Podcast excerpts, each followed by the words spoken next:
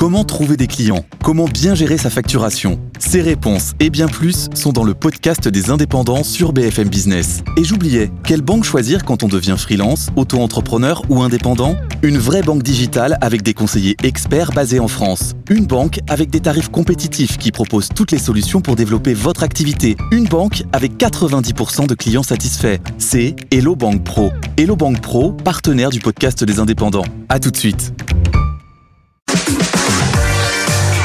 BFM Business, Tech RH, le grand talk. Et c'est parti pour ce grand talk avec trois merveilleuses femmes. Clara Chapaz, donc directrice de LAF Mission French Tech. Caroline Mignot, cofondatrice de Refer et podcasteuse également. Et Shia Malali, CEO de PGT Group et présidente de Women of Influence. Bonjour mesdames. Bonjour, Alexia. Merci d'être avec nous sur les plateaux de, de Tech RH. Eh bien, euh, les femmes dans la tech, ça reste toujours un sujet. Il y a encore beaucoup de choses à dire, mais avant de parler des femmes dans la tech, j'aimerais avoir une vision un petit peu plus macro. Euh, Clara, est-ce que vous pouvez nous parler un petit peu plus largement de la diversité dans la tech? Tout à fait. Donc euh, la French Tech, cet écosystème qui rassemble les entrepreneurs, entrepreneuses français euh, et françaises, existe depuis maintenant presque dix ans. En 2013, on va célébrer les dix ans de la mission French Tech, et il y a un très grand nombre de records euh, qui ont été atteints dans ces dix ans. On a un écosystème qui aujourd'hui est connu de tous les Français. Euh, je pense à des entreprises comme Doctolib, Back Market, qui nous ont vraiment euh, montré que l'innovation qui est portée par ces startups sert à tous. Mais il reste un certain nombre de défis et celui de, de l'inclusion et de la diversité des profils de la tech en est un. En est véritablement un. Pour parler euh, chiffres, Ouais. euh, on est donc euh, sur un écosystème qui en 2023, euh, 22 pardon, a levé euh, 14 euh, milliards d'euros. C'est un record. C'est le seul écosystème de la tech qui a vu les levées de fonds croître. Euh, donc c'est vraiment très très positif. Euh, un record euh, aussi au niveau de la dynamique de l'emploi, un million de personnes qui travaillent de façon directe ou indirecte dans ces startups, plus de 60% des Français qui utilisent les innovations des startups au quotidien. Mais quand on regarde d'un petit peu plus près, c'est vrai que sur ce sujet de la diversité, on a un problème. On a Oui. à peu près 80% euh, des personnes qui lancent des entreprises qui sont des hommes, qui sont issus de grandes écoles. Euh, 80% encore des fonds euh, levés par ces startups qui sont levés en Ile-de-France, alors qu'une startup sur deux est lancée en dehors de l'Île-de-France. Donc il y a un véritable gap ici, euh, c'est un problème aussi que l'on on essaye d'adresser. Et donc, euh, mis bout à bout, euh, ce n'est pas en plus seulement une question liée aux fondateurs et aux CEO, même si elle est, elle est très importante, mais c'est une question sur l'ensemble des talents de l'écosystème, où aujourd'hui on retrouve ces types de profils, donc très masculins, très éduqués, très parisiens, dans finalement une grande majorité des talents qui vont vers cet écosystème de la French Tech. Et ça, c'est un véritable problème. Bien sûr, pour l'égalité des chances, pour une dynamique d'inclusion, mais aussi pour une question de performance. Quand on sait que la plupart des entrepreneurs aujourd'hui et des entrepreneuses ont en tête comment j'attire les talents, comment je recrute ces personnes qui vont me permettre de créer les innovations, et qu'on regarde finalement des profils euh, bah, qui se ressemblent, on, on- on- on a un enjeu de performance. On sait que la diversité, c'est la performance. Alors diversité, euh, on parlait beaucoup de diversité d'inclusion dans les entreprises, mais maintenant plus que jamais dans la direction, dans les cofondateurs, dans les dirigeants. Et puis c'est très important aussi de voir toutes les études qui se font. Euh, Chiam, vous, vous allez peut-être nous parler du- aussi du rapport de Sista, c'est ça? Oui, en fait, euh, en décembre 2022 est sorti le, le rapport de, de Boston Consulting Group et, et de Sista, dans lequel on a un, un- un rapport assez euh, alarmant finalement de la du positionnement finalement des femmes dans la tech, de la parité homme-femme. Aujourd'hui, on a énormément de start-up, euh, justement, il y a eu énormément de levées de fonds, etc. Mais si on fait un constat clair et simple sur ces start-up-là, aujourd'hui, il y a 22% euh, des femmes qui sont des dans les postes de direction et seulement 2% de ces femmes-là qui occupent des postes de CTO. Ah. Donc, euh, que vous avez, vous avez déjà eu ce, ce rôle, hein, Oui, oui, pas, sûr, voilà, bien en sûr. tant que voilà dans, dans votre carrière, dont on est très heureux aussi d'accueillir dans Tech RH une femme qui a pu avoir euh, ce rôle dans sa carrière. Et euh, quelles sont les solutions qu'on pourrait euh, donner justement pour qu'il y ait plus de CTO femmes? Je dirais qu'il y, en a, il y en a plusieurs des solutions. Vous avez une sensibilisation dès le départ dans, dans les études aujourd'hui où on a euh, des, jeunes filles finalement qui prennent d'autres orientations professionnelles et pas forcément une orientation professionnelle euh, scientifique, numérique, etc. Donc il y a vraiment euh, cette, euh, sensibilisation dès, dès le, plus jeune âge, d'avoir peut-être certainement ces rôles modèles femmes qui interviendraient plutôt, au lieu d'avoir ces rôles modèles dans les universités, comme on voit aujourd'hui dans, dans plusieurs journaux, plutôt avoir ces rôles modèles dès la maternelle, dès la primaire, dès le collège, etc. pour sensibiliser justement ces jeunes filles à aller plutôt dans ces euh, dans ces voies euh, scientifiques et dans ces voies euh, numériques. Il y a également la, toute la partie sensibilisation dans des entreprises, parce qu'aujourd'hui on doit sensibiliser les entreprises, les femmes justement dans ces postes à responsabilité. Donc se dire qu'est-ce qui fait alors il y a deux points. Qu'est-ce qui fait que les femmes aujourd'hui ne prennent pas ces postes dans la tech et qu'est-ce qui fait qu'aujourd'hui ces femmes quittent la tech Aussi, ça c'est un autre sujet, mais c'est effectivement pourquoi les femmes ne restent pas si longtemps que ça aussi. Exactement. Mm. Alors on va parler, vous parliez de représentation, d'avoir des rôles modèles. On parle aussi euh, bah, des réseaux sociaux, des podcasteuses. Euh, c'est quand même aussi un baromètre assez intéressant de voir ce qui se passe sur les réseaux sociaux. Caroline, qu'est-ce que vous pouvez nous dire justement sur ce sujet? Bah, ça me parle beaucoup, euh, tout ce dont on parlait juste avant, effectivement, euh, euh l'esprit de communauté. En fait, euh, comment est-ce qu'on va faire de la sensibilisation, de l'éducation? Ça passe par justement l'horizontalité des réseaux sociaux, où on va avoir plus facilement les clés, plus facilement l'accès et plus facilement un petit peu le droit à l'image. Donc c'est vrai que la transformation, elle va passer aussi par ces nouveaux médias qui sont accessibles à tous et donc aussi plus accessibles aux femmes. Et on voit que l'écosystème, là, il se transforme dans le bon sens, mais ça prend du temps. Pour vous donner les derniers chiffres qu'on a sur le sujet, puisque évidemment la représentation des femmes euh, dans les médias, on n'a pas beaucoup de chiffres sur le sujet. Donc ça commence par la sensibilisation. On en parlait. C'est à peu près 20% des femmes dans les podcasts, par exemple, qui sont animatrices en Grande-Bretagne et aux États-Unis. On n'a pas les chiffres en France et seulement 8% qui sont productrices. On le voit en France, moi à mon niveau, euh, je suis dans la rubrique podcast tech et euh, il y a seulement deux femmes sur 100 personnes du classement Apple. Donc vous pouvez y aller depuis votre téléphone, vous ouvrez le classement Apple technologie et vous verrez par vous-même à quel point c'est criant. Alors euh, justement, ces femmes qui, peinent à, faire exploser ce plafond de verre, à essayer de lever plus de fonds, à se faire peut-être reconnaître en tant que compétente, tout simplement, ça c'est vrai que c'est un sujet. je remarque moi aussi hein, dans TechRH, souvent je veux inviter plus de femmes, mais elles sont plus réticentes à venir. Euh, elles ont un petit peu plus ce syndrome de l'imposteur. Euh, elles se disent que peut-être elles n'ont pas toutes les connaissances requises pour pouvoir venir, alors que si elles l'ont. D'ailleurs, j'invite à toutes nos auditrices et téléspectatrices à, à, se présenter plus souvent et avoir un peu moins peur de prendre la parole. Je reviens vers vous, euh, Clara. Justement, vous avez fait le pacte parité de votre côté. Oui, tout à fait. En fait, bah, c'est un peu ce dont on discutait à l'instant. Euh, pourquoi on en est là aujourd'hui? On en est là parce que euh, pour beaucoup, beaucoup, beaucoup de différentes raisons, mais un constat simple, c'est que finalement, il n'y a pas assez de femmes sur la ligne de départ. Hmm. Euh, quand on voit que les filières euh, comme celle technologique dont on parlait, euh, notamment les développeuses, ne sont que 10% euh, de femmes sur les études qui permettent d'accéder à ce genre de profession, forcément, ça va créer un, système où il y aura peu de femmes en haut. Ensuite, bon, vous allez me dire 10%, 2%, il s'est aussi passé d'autres choses entre temps. et ce qu'on voit, c'est que le problème est non seulement au départ, mais ensuite dans toute la chaîne, par l'absence de rôle modèle, par l'absence d'accompagnement à la prise de responsabilité, par l'absence de, sensibilisation. Donc, avec les entrepreneurs du French Tech 120 Next 40, qui est le programme lancé par la mission French Tech il y a quelques années maintenant, qui accompagne les plus grandes pépites euh, de la French Tech, on a eu euh, cette idée de se dire comment est-ce que collectivement on peut, à notre échelle, enfin aux échelles des entreprises, euh, prendre des engagements très concrets pour faire avancer les choses et pour faire en sorte qu'il n'y ait plus seulement 22% euh, de femmes au comité de direction de ces entreprises, mhm. parce que ce sont ces femmes qui sont au comité de direction qui aussi derrière vont lancer des entreprises. Donc il y a vraiment besoin de travailler sur toute la chaîne.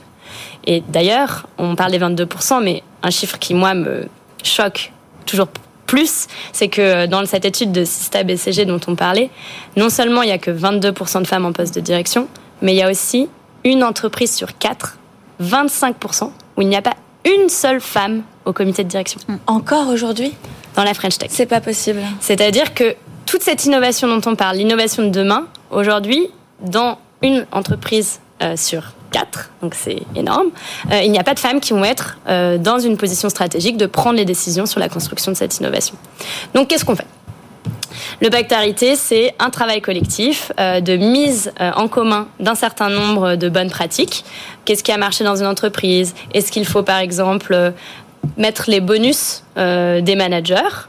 Avoir une petite partie du bonus qui est liée et, pas, pas facile de ne pas faire de la discrimination positive aussi qui est, qui est, qui est illégale. Donc c'est un subtil dosage qu'il faut faire. Est-ce qu'il faut justement plutôt aller sur la sensibilisation? Comment est-ce qu'on forme les managers à ce sujet? Parce qu'on a tous hein, des biais je suis sûre que nous quatre autour de cette table, on a des biais euh, de genre. On, on, on, grandit avec, la société nous nous nous nous, oui, nous l'inculque, nous l'approprie, nous l'inculque. Euh, est-ce que c'est euh, sur justement on parlait des femmes qui partent.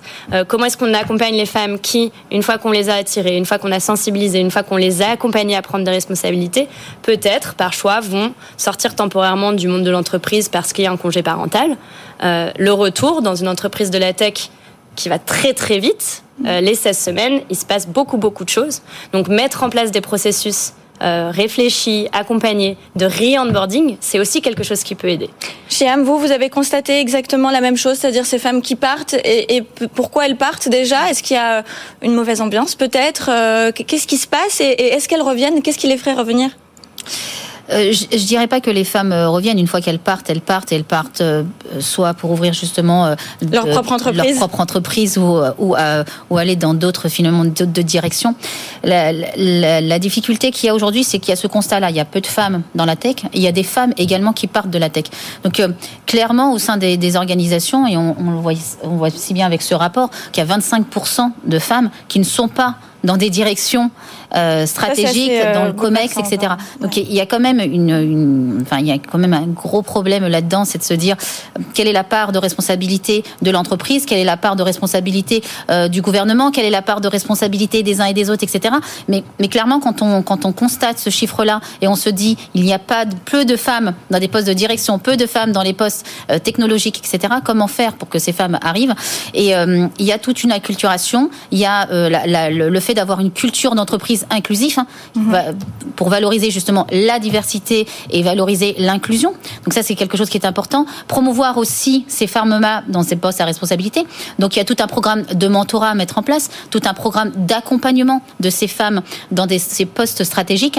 Et euh, surtout, qu'à un moment donné, on parle de primes au niveau du gouvernement. Donc, euh, qu'est-ce qu'on fait? Est-ce que oui ou non, on met en place ces primes-là? Est-ce qu'on en met davantage pour avoir, euh, pour attirer ces femmes dans, dans la tech?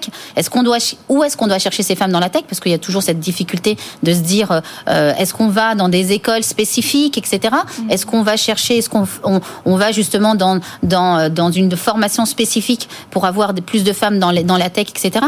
Mais clairement, au sein des organisations, des entreprises, il est primordial aujourd'hui de se poser les bonnes questions. Alors, Caroline, justement, euh, vous disiez euh, donc plus de, de, de rôle modèle. Mmh. Rôle modèle, vous avez un podcast à la fois sur le marketing, Marketing Square, hein, ça s'appelle. Exactement. Et vous êtes aussi euh, bah, chef d'entreprise, entrepreneur dans la tech.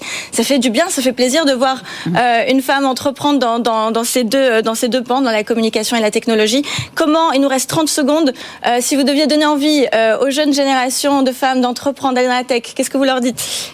Un dernier point dont on n'a pas parlé, parce qu'on a beaucoup parlé de la responsabilité, et je pense qu'il y a sa responsabilité à soi. Mmh. Et vous l'avez mentionné tout à l'heure, Alexia, vous avez dit sur mon plateau, sur Tech RH, je veille à cette parité. Je pense que en tant qu'entrepreneur, en tant que personne qui lève des fonds, en tant que personne qui a un média ou a du pouvoir sur les médias, c'est tout, euh, on a tout en fait un rôle à jouer et qu'on doit prendre dès maintenant de documenter, euh, ouvrir la porte pour les autres, raconter comment ça se passe, donner accès, donner l'envie et mettre le pied à l'étrier. Donc je pense voilà, en 30 secondes, c'est aussi notre responsabilité responsabilité et à nous d'agir. Parfait, merci infiniment. C'était passionnant. On aurait envie de, de continuer à, à, parler des heures sujets encore d'actualité. Merci infiniment. Je vous dis à tout de suite eh bien, pour la Minute Geek. BFM Business, Tech RH, la Minute Geek. C'est parti pour la Minute Geek avec notre euh, journaliste Léa Benaïm, journaliste sur BFM Business. Bonjour Léa. Bonjour Alexia. Alors, est-ce que femmes et numérique, c'est encore un mauvais ménage? Qu'est-ce qui se passe? Eh ben, le problème, c'est la formation, mais il y a plein de boîtes qui s'engagent à régler ce problème. Comme j'ai dit, donc c'est euh, seulement 37% des lycéennes qui envisagent de s'orienter vers une école d'informatique ou d'ingénieur, mmh. contre 66% des garçons. Alors, pour changer ça, plusieurs marques s'engagent pour euh, soutenir la scolarité des femmes dans la tech, et ce, dès le plus jeune âge. Alors la première marque, c'est Bash, marque de prêt-à-porter fondée par euh, deux femmes très inspirantes, qui a lancé un programme pour récompenser les femmes entrepreneurs. Génial. Alors à la clé, une bourse en partenariat avec une école de programmation, Ada Tech School. La marque propose à la vente plusieurs blazers et tous les bénéfices sont reversés à un fonds qui va soutenir la scolarité de neuf femmes. Les bénéficiaires sont formés dans une école pour devenir des futures développeuses. Les critères pour postuler à cette bourse, c'est très simple. Il faut avoir entre 18 et 25 ans et être une femme. Évidemment. Pour, voilà. Pour candidater, il faut se rendre sur le site Ada Tech School, puis sur l'onglet Bourse Bâche. Alors, il y a aussi un autre, euh, un autre acteur qui propose des bourses pour les étudiantes et qui ont envie de s'orienter eh bien vers des études tech, c'est euh, l'entreprise Amazon. Oui, depuis euh, septembre 2020, le géant du numérique accompagne chaque année 30 étudiantes boursières au sein d'un programme baptisé Amazon Future Engineer. L'idée, c'est de sensibiliser et accompagner ces jeunes femmes issues de quartiers prioritaires vers des métiers de l'informatique. Amazon leur propose une bourse de 7500 euros par an en partenariat avec deux écoles, Epita et Epitech. C'est des formations de 5 ans qui mènent donc vers un Master 2 avec en bonus un, un mentor qui vous suit pendant toutes, toutes les études. Et puis un autre programme qu'a lancé Amazon aussi, pas forcément ciblé pour les femmes, mais qui œuvre pour une parité dans la tech, c'est le Citizen Code Python. Il propose de former tous les jeunes au codage de 9 à 17 ans. C'est gratuit et c'est en ligne. Waouh, il y a quand même beaucoup de dispositifs en place. Une date quand même qu'il faut retenir, c'est le 17 avril, c'est ça? Oui, c'est la journée de la femme digitale. Vous prenez rendez-vous, Alexia. C'est une journée qui récompense les femmes d'Europe et d'Afrique qui ont un impact dans le secteur tech. Fondée en 2012, la JFD, c'est un accélérateur de croissance internationale pour des femmes qui prennent des paris technologiques audacieux. Elle lutte pour une meilleure représentation de la femme dans la tech. Alors les lauréates, elles reçoivent le prix Margaret qui porte le nom de la célèbre Margaret Hamilton. C'est elle qui a développé les logiciels spatials Apollo de la NASA. En fait, c'est un peu grâce à elle que euh, l'homme a marché sur la Lune pour la première fois. Les Margaret, elles gagnent un accompagnement financier, un suivi avec des mentors et la participation d'événements internationaux. Et petite info qui est tombée il y a quelques jours, c'est Virginie Morgon, la présidente du directoire d'Euraseo, qui sera la marraine pour l'année 2023. Et le thème cette année, c'est Invest Her, euh, pour la question de l'investissement dans les projets des femmes. Bon, il y a de l'espoir. Merci infiniment, Léa Benaïm. Merci pour toutes ces belles informations. Je vous dis à tout de suite pour l'innovation de la semaine. BFM Business, Tech RH, l'innovation de la semaine. Et avec moi, Émilie Daversin. Bonjour Émilie. Bonjour. Vous êtes cofondatrice de VO2 Group. C'est bien ça Exactement, VO2 Group. Alors on va parler de plusieurs choses aujourd'hui. On va parler de VO2 Group, mais aussi de 1000 femmes dans la tech. Mais d'abord, euh, quelques mots sur VO2 Group, qui est euh, donc une ESN nouvelle génération. Oui, alors c'est une société de conseil en transformation digitale. Euh, euh, donc nous avons aujourd'hui plus de 500 consultants qui accélèrent euh, la digitalisation et surtout la premiumisation de l'expérience client euh, des grands acteurs de l'industrie, euh, des grands acteurs du luxe. Okay. Euh, je vous l'ai dit, donc nous sommes plus de 500 consultants. Nous intervenons à Paris, mais exact, également à New York, okay. au Maroc. nous avons également une, une, équipe à Shanghai. Donc nous sommes, voilà, nous avons une implantation mondiale et nous avons plus de 45 femmes, euh, 45% de femmes, pardon, oui. euh, okay. dans nos effectifs, euh, donc de développeuses, ingénieurs, euh, consultantes. Génial. Voilà. Donc, donc voilà, nous sommes une ESN, une ESN assez, avec beaucoup de parité. Assez ouverte, voilà, exactement. Vous avez aussi créé 1000 femmes dans la tech. Alors, euh, c'est l'entreprise Salesforce, notre grand partenaire stratégique Salesforce, euh, qui est numéro un du, du, CRM dans le monde, qui a lancé cette initiative à laquelle nous sommes euh, nous sommes ralliés lors du dernier Vivatech. Donc, il s'agit de former des femmes euh, à la tech, puisqu'on nous on recherche par exemple énormément de, de talents, hein, bien évidemment. C'est un marché de la digitalisation qui euh, qui fonctionne fort aujourd'hui, euh, et donc il s'agissait là d'avoir un vivier supplémentaire pour répondre à ces demandes. donc aujourd'hui, Salesforce a pu former 400 femmes euh, au digital et replacer euh, ces femmes après dans des dans de belles entreprises. Euh, 200 sont encore euh, en formation. Et donc avec plus de 60 partenaires, euh, l'entreprise voilà continue continue cette cette belle aventure de 1000 femmes dans Est-ce que vous recherchez des femmes uniquement en France? Est-ce que c'est ouvert à l'international? Est-ce que ce projet s'ouvre ouvre les frontières? Comment ça se passe? Parce qu'on n'a peut-être pas aussi tous les talents en France. Alors aujourd'hui, c'est euh, c'est sur la France qu'on a énormément énormément de, de, besoins. Il y en a partout ailleurs, hein, bien évidemment. Euh, donc nous, chez VO2 Group, on est plutôt sur des talents euh, très tech, euh, donc avec des formations d'ingénieurs développeurs et avec cette initiative là, 1000 femmes dans la tech, on se rend compte qu'il y a plus de 60% des talents dans la tech et le digital qui ne sont pas forcément des, des développeurs ou des ingénieurs, donc qui peuvent faire des certifications sans avoir un background tech au départ. Il ne faut, pas avoir un bac plus 5, il ne faut pas avoir fait des, des, écoles d'ingénierie, d'avoir un diplôme bac plus 5. non, pas forcément. En fait, on a aussi cette image-là de se dire qu'il faut absolument être un ingénieur pour être dans la tech, mais pas forcément. Pas forcément. Je vous l'ai dit, il y a énormément de métiers euh, qui, Comme quoi, par exemple, qui ne nécessitent pas. Bah, si vous connaissez très bien votre euh, environnement métier, par exemple, vous pouvez tout à fait après vous certifier euh, sur les technologies Salesforce et, et, avoir un, un vernis digital tech qui apporte quelque chose au service marketing, aux sales, à la supply chain. Donc il y a des entreprises qui donnent des certifications à ces femmes, donc ils les forment, qui donnent voilà, des certifications qui leur permettent ensuite d'être un peu euh, chef de projet, euh, d'être dans le support. Exactement. Voilà, il y a toute ces, cette filière-là. Et puis il y a aussi eh bien tout ce qu'on peut qualifier euh, de métier support. J'aime pas trop ce mot parce qu'on dirait que ça supporte, mais que c'est pas essentiel et pourtant ça l'est. Mais par exemple tout ce qui est marketing digital, tout ce qui est tout à fait. Euh, community management, euh, tout à fait. Dans, dans, le marketing déjà, ne serait-ce que sans que ce soit dans le digital, il y a déjà beaucoup de choses à faire dans la data par exemple aussi. Exactement. Voilà, Exactement. tous ces métiers qu'on ne connaît pas et, pour lesquels on peut se former quand même euh, Exactement. avec une formation très courte. Exactement. Il suffit euh, aujourd'hui vraiment le digital est dans nos vies, dans le dans, dans l'entreprise. Il faut absolument que les systèmes d'information parlent au métier. Donc en fait, euh, l'essentiel, si on connaît bien son métier, on peut se former aujourd'hui à, à, beaucoup de à beaucoup de choses.